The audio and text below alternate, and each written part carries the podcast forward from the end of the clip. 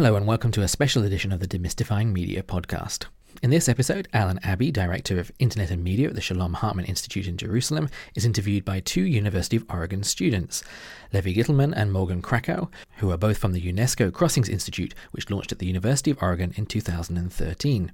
The Institute promotes conflict sensitive reporting and intercultural dialogue and is designed to broaden students' awareness of these issues. In that spirit, Alan Abbey's talk from November 2017 on Israeli media and threats to Israeli press freedoms seems like a great opportunity for me to step out of the way and let the students take over. So, with that in mind, on with the show.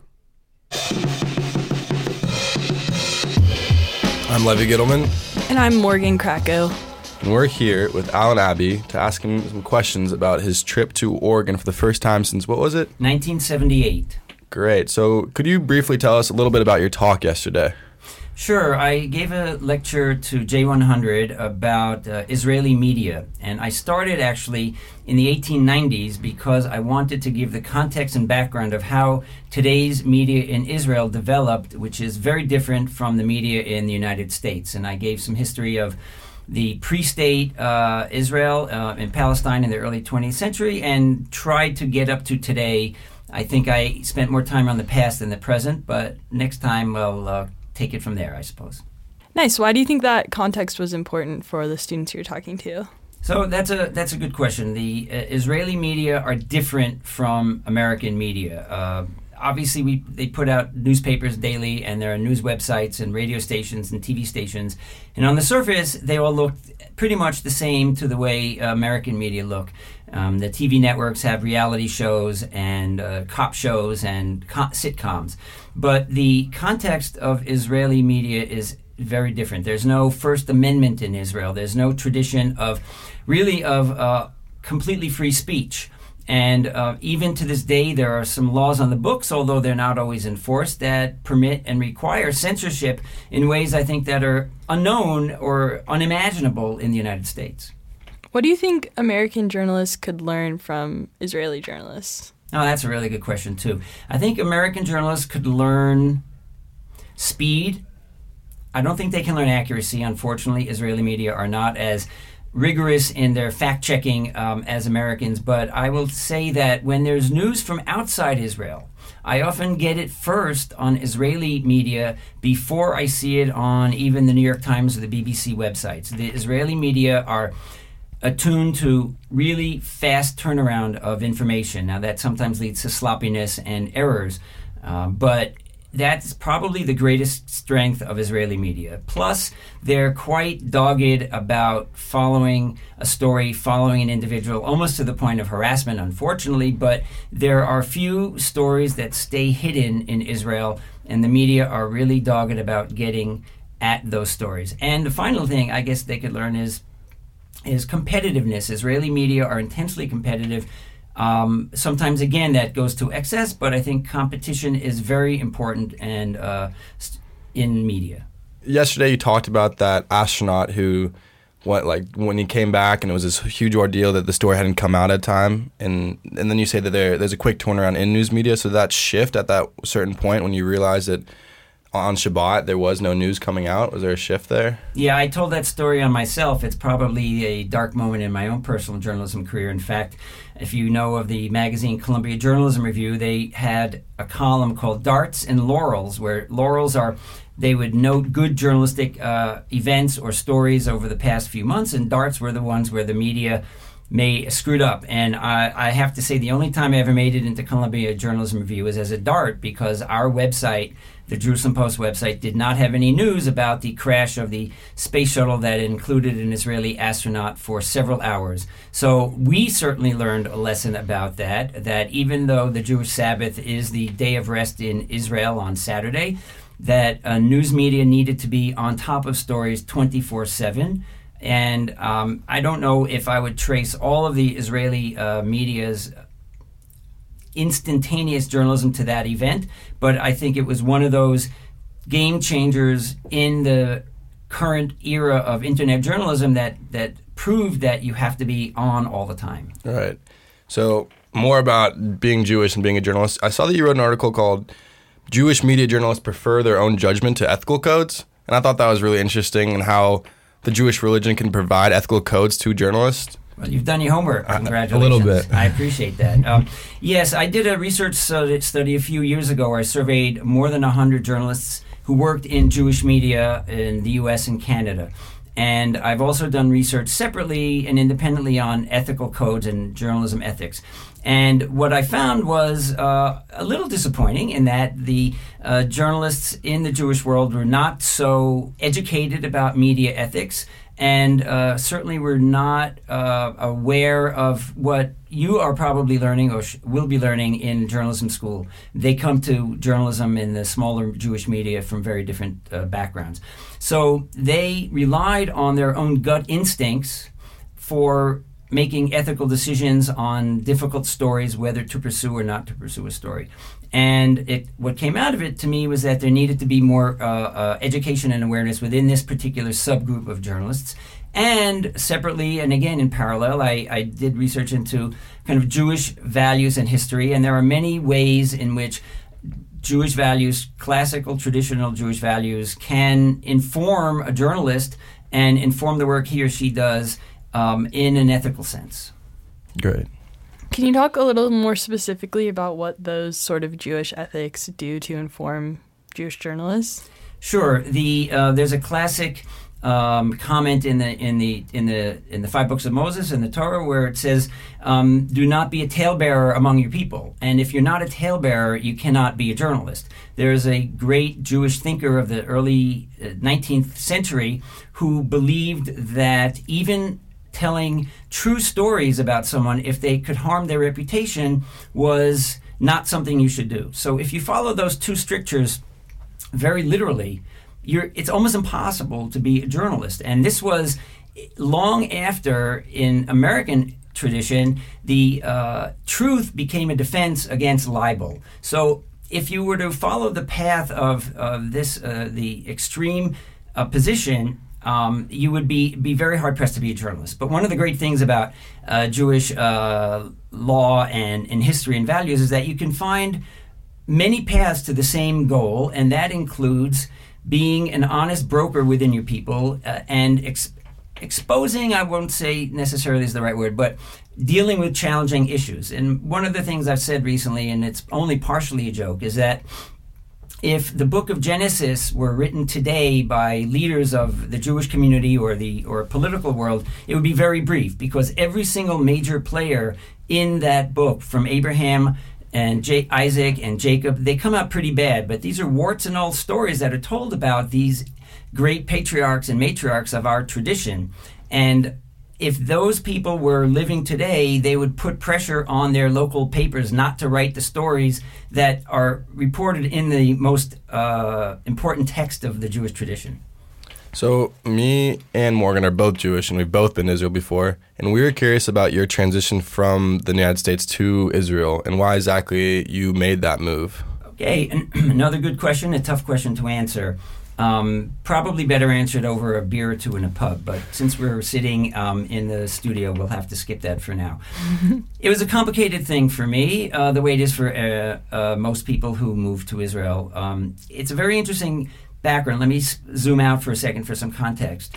Most of the immigrants to Israel from other countries, and there are more than 100 countries that have uh, uh, people who have moved to Israel from, came because they had no other choice. Whether it was Russian Jews who were uh, thrown in jail or oppressed for their uh, Jewish uh, tradition, or Jews from um, Arab and North African countries who were uh, pushed out or encouraged to leave um, after the formation of the State of Israel in 1948 the immigration to Israel from the Eng- primarily English-speaking countries, the U.S., the U.K., Australia, South Africa is kind of separate, is more voluntary and it's more based on personal uh, goals and ideologies. Because certainly, um, um, American Jews are deeply embedded in the society and are not facing, in spite of some recent blips, as it were, not facing constant political, financial, social, and pressure um, in countries that are unfriendly to them. So any American, in a sense, who moves to Israel does so because he or she has some kind of um, uh, inner drive and um, that sends them there. And I'm at the same time, I'm also unlike some of that because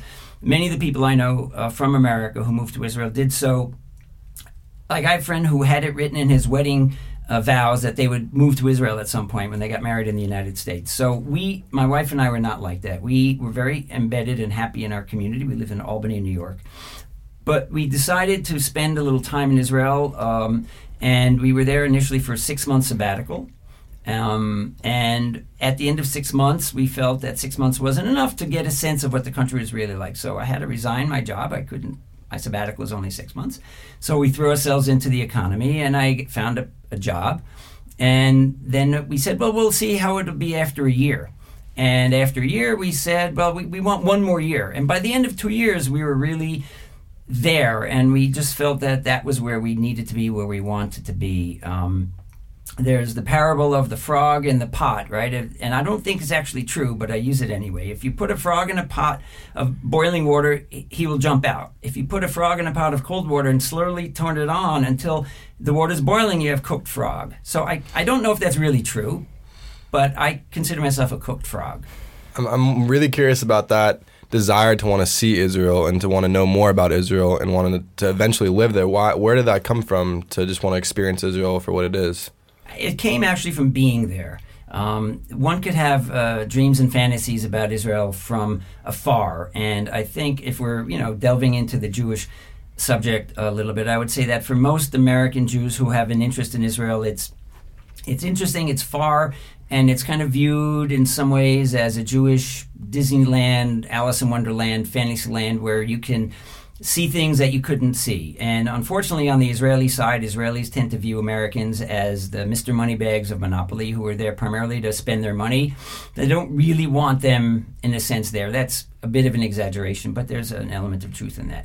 But to once we were there and met people and saw the good and the bad, the highs and the lows, the ups and the downs it was a very special place that we felt we could um, have a role in shaping. I mean, it's a small country, right? I said yesterday in my talk we're up to about 9 million people, and it's 9 million people, but in a sense, everybody feels like they're related. Everybody feels empowered to be your uh, aunt or uncle. Uh, we used to have people stop my wife on the street and insist they put a hat on our baby when he was in a stroller, and then down the street, the same, another person would stop and say, "You must take the hat off the baby because they're too hot." So everybody's in everybody else's face, which you can find either annoying or you can find charming, and a sense that everybody is part of one large family, and that that was obviously something. Well, not obviously, that was something that uh, drew helped draw us into the country.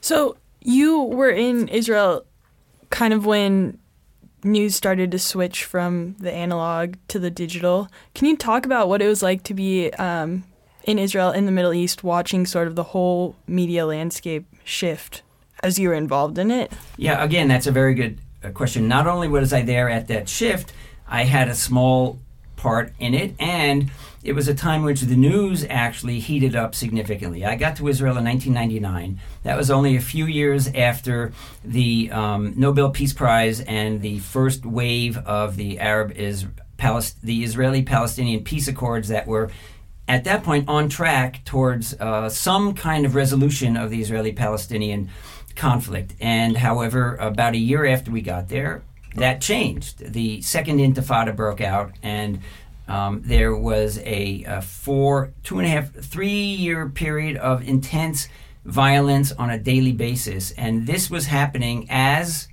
the media were shifting to digital from analog. That's a very good way to put it. Um, the largest news website now in Israel got launched in 2001. Um, all the newspapers and media in Israel launched news websites.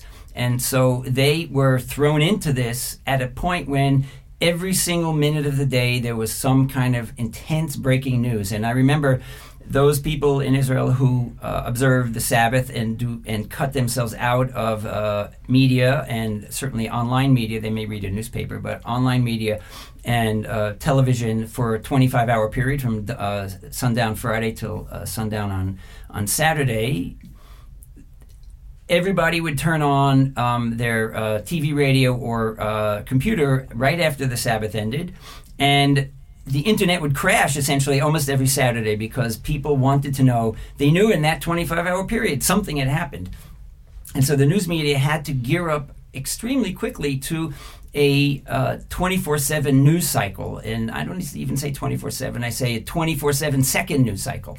Um, and they were forced by uh, the occurrences of what was going on to be on top of the news every minute of the day. And that was uh, uh, trial by fire, as it were. And I think for the most part, the better media in Israel have d- weathered that well and, and continue to uh, be on top of the news. And as I just said a few minutes ago, in fact, faster than most even other digital media.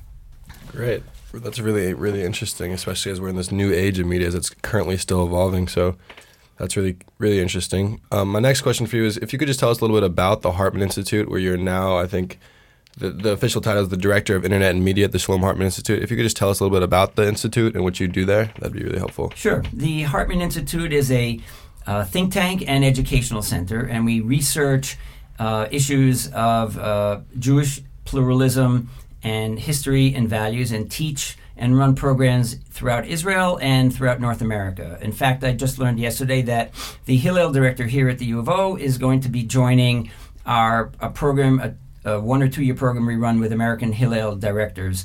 And uh, we are not a political institution. We do not do what in Israel is called hasbara, which is either uh, roughly translated as PR or explanation or uh, spin. But we uh, try and educate people about um, uh, Jewish values and uh, Jewish tradition without uh, perspective that you must be observant and uh, that is in a way that is um, true, we believe we hope, to the actual Jewish tradition of a conversation being the law. I mean, there are many people you may know or whatever you may or may not know about Jewish law. This you can eat, this you cannot do. This light you cannot turn on, this this path you cannot walk. And and I think there is certainly that within the tradition. But there is more importantly, at least for us, um, you can find many ways to the path of uh, knowledge and um, uh, Jewish values, and that's what we do. We work with uh, we work with Israelis, we work with Americans, we work with Muslims and Christians, we work with secular and religious men and women, young and old, and we have a, a very large footprint in many camps and um, unfortunately, I guess there are very few institutions in Israel that have such a broad footprint with so many diverse populations. I'm also curious about you were before working at the Hartman Institute a journalist for over 30 years in the United States, correct? Correct. So, what was that transition like from being a journalist in the United States to now almost doing PR for the Hartman Institute, and why was that transition occurring? Oh, good questions. These are tough questions. I loved being a journalist. Uh, journalism was all I ever wanted to do. And if you, again, as I you saw in my lecture yesterday, I was really only half kidding or a quarter kidding when I showed a video of Clark Kent in the original TV series because that is in fact what got me going, and that's the kind of journalism I always wanted to do. I never wanted to do anything else. So when I uh, did that, I did that in America. I worked in newspapers and I worked at uh, news institutions, and I that's all I did. That's all I ever wanted to do. When I moved to Israel, I needed uh, partially to reinvent myself because I was in a new country without any um, contacts or uh, connections, and nobody knew uh, who I was, and certainly my clips from the Albany Times Union didn't really mean much. So I found my first job at uh, a, a news website, a fledgling news website and learned the internet internet news from the ground up kind of on my own because there really really was no guide to that and um, um, the challenge for me was working in a country where the primary language was not my uh, mother tongue, as we say in Israel. And to this day, frankly, I could not do news, certainly at the pace of which news is done in Israel, in Hebrew. Uh, so I was limited to niche journalism in English, which primarily was aimed at uh, an overseas audience. So that's not that closed off a lot of doors for me. Um, at the same time, the uh, global use of English on the internet has opened many doors. And I was able to uh, work in news websites in Israel in English that had a strong audience, although primarily overseas. And that was an, uh, an ex- expansion and extension of my journalism career. Um, I faced issues of values and traditions and ethics that were alien to me as I tried to get out in my talk yesterday. Israeli media have different values and ethics than American journalism, and I was tested and challenged, and I clashed with people over those kinds of questions. And then the transition out of journalism was very difficult for me. I love journalism to this day, and I feel it's where I uh, belong and belonged. But the reality of life, I've gotten a little older. You were very, you mentioned 30 years and plus many in Israel, so it adds up to a lot. And I, you get it. I'm not going to tell you how old I am, but you can kind of get a sense of that. So I've been doing it for a long time, and it was very difficult, especially with the pace at which news happened in Israel. And when I was running um, news websites, even though they were in English, we were needed to be on top of the news 24 7. And as the director of a news website at the largest Hebrew news website in Israel, I was in that game. And it was in Tel Aviv, which is about, can be a two hour commute from Jerusalem, where I live. And it was uh, a very difficult uh, s- to sustain.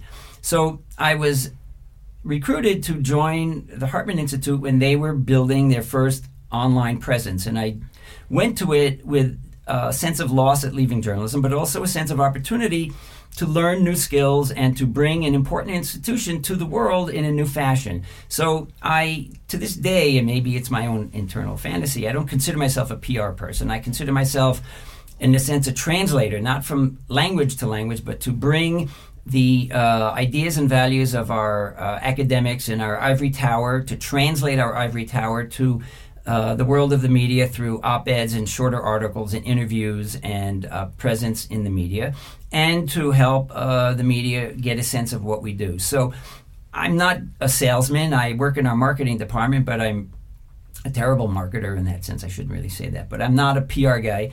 I, I again, maybe this is my own um, uh, fantasy or my own internal uh, way of uh, dealing with it, but I, I view myself as a creator of interesting content that I think has uh, value and that people would read. So some of what I do, most a lot of what I do is only on our website. It's not all about PR. Um, I host some live video programs that we put on our website, and I've tried to bring our institute to the modern world and to help them translate the really heavy duty, serious philosophical thinking they do in a way that doesn't dumb it down, but is more digestible in, in the day in the media uh, world today.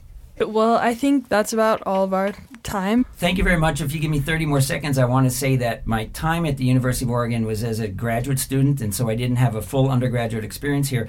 But the values and the ethics and the history and the skills I learned here, I truly mean this. I use them every day in my career, and it was a tremendous opportunity, and I'm really glad to be back with you today. Thank you so much for stopping by. Um, I'm Morgan again. I'm Levi Gittelman.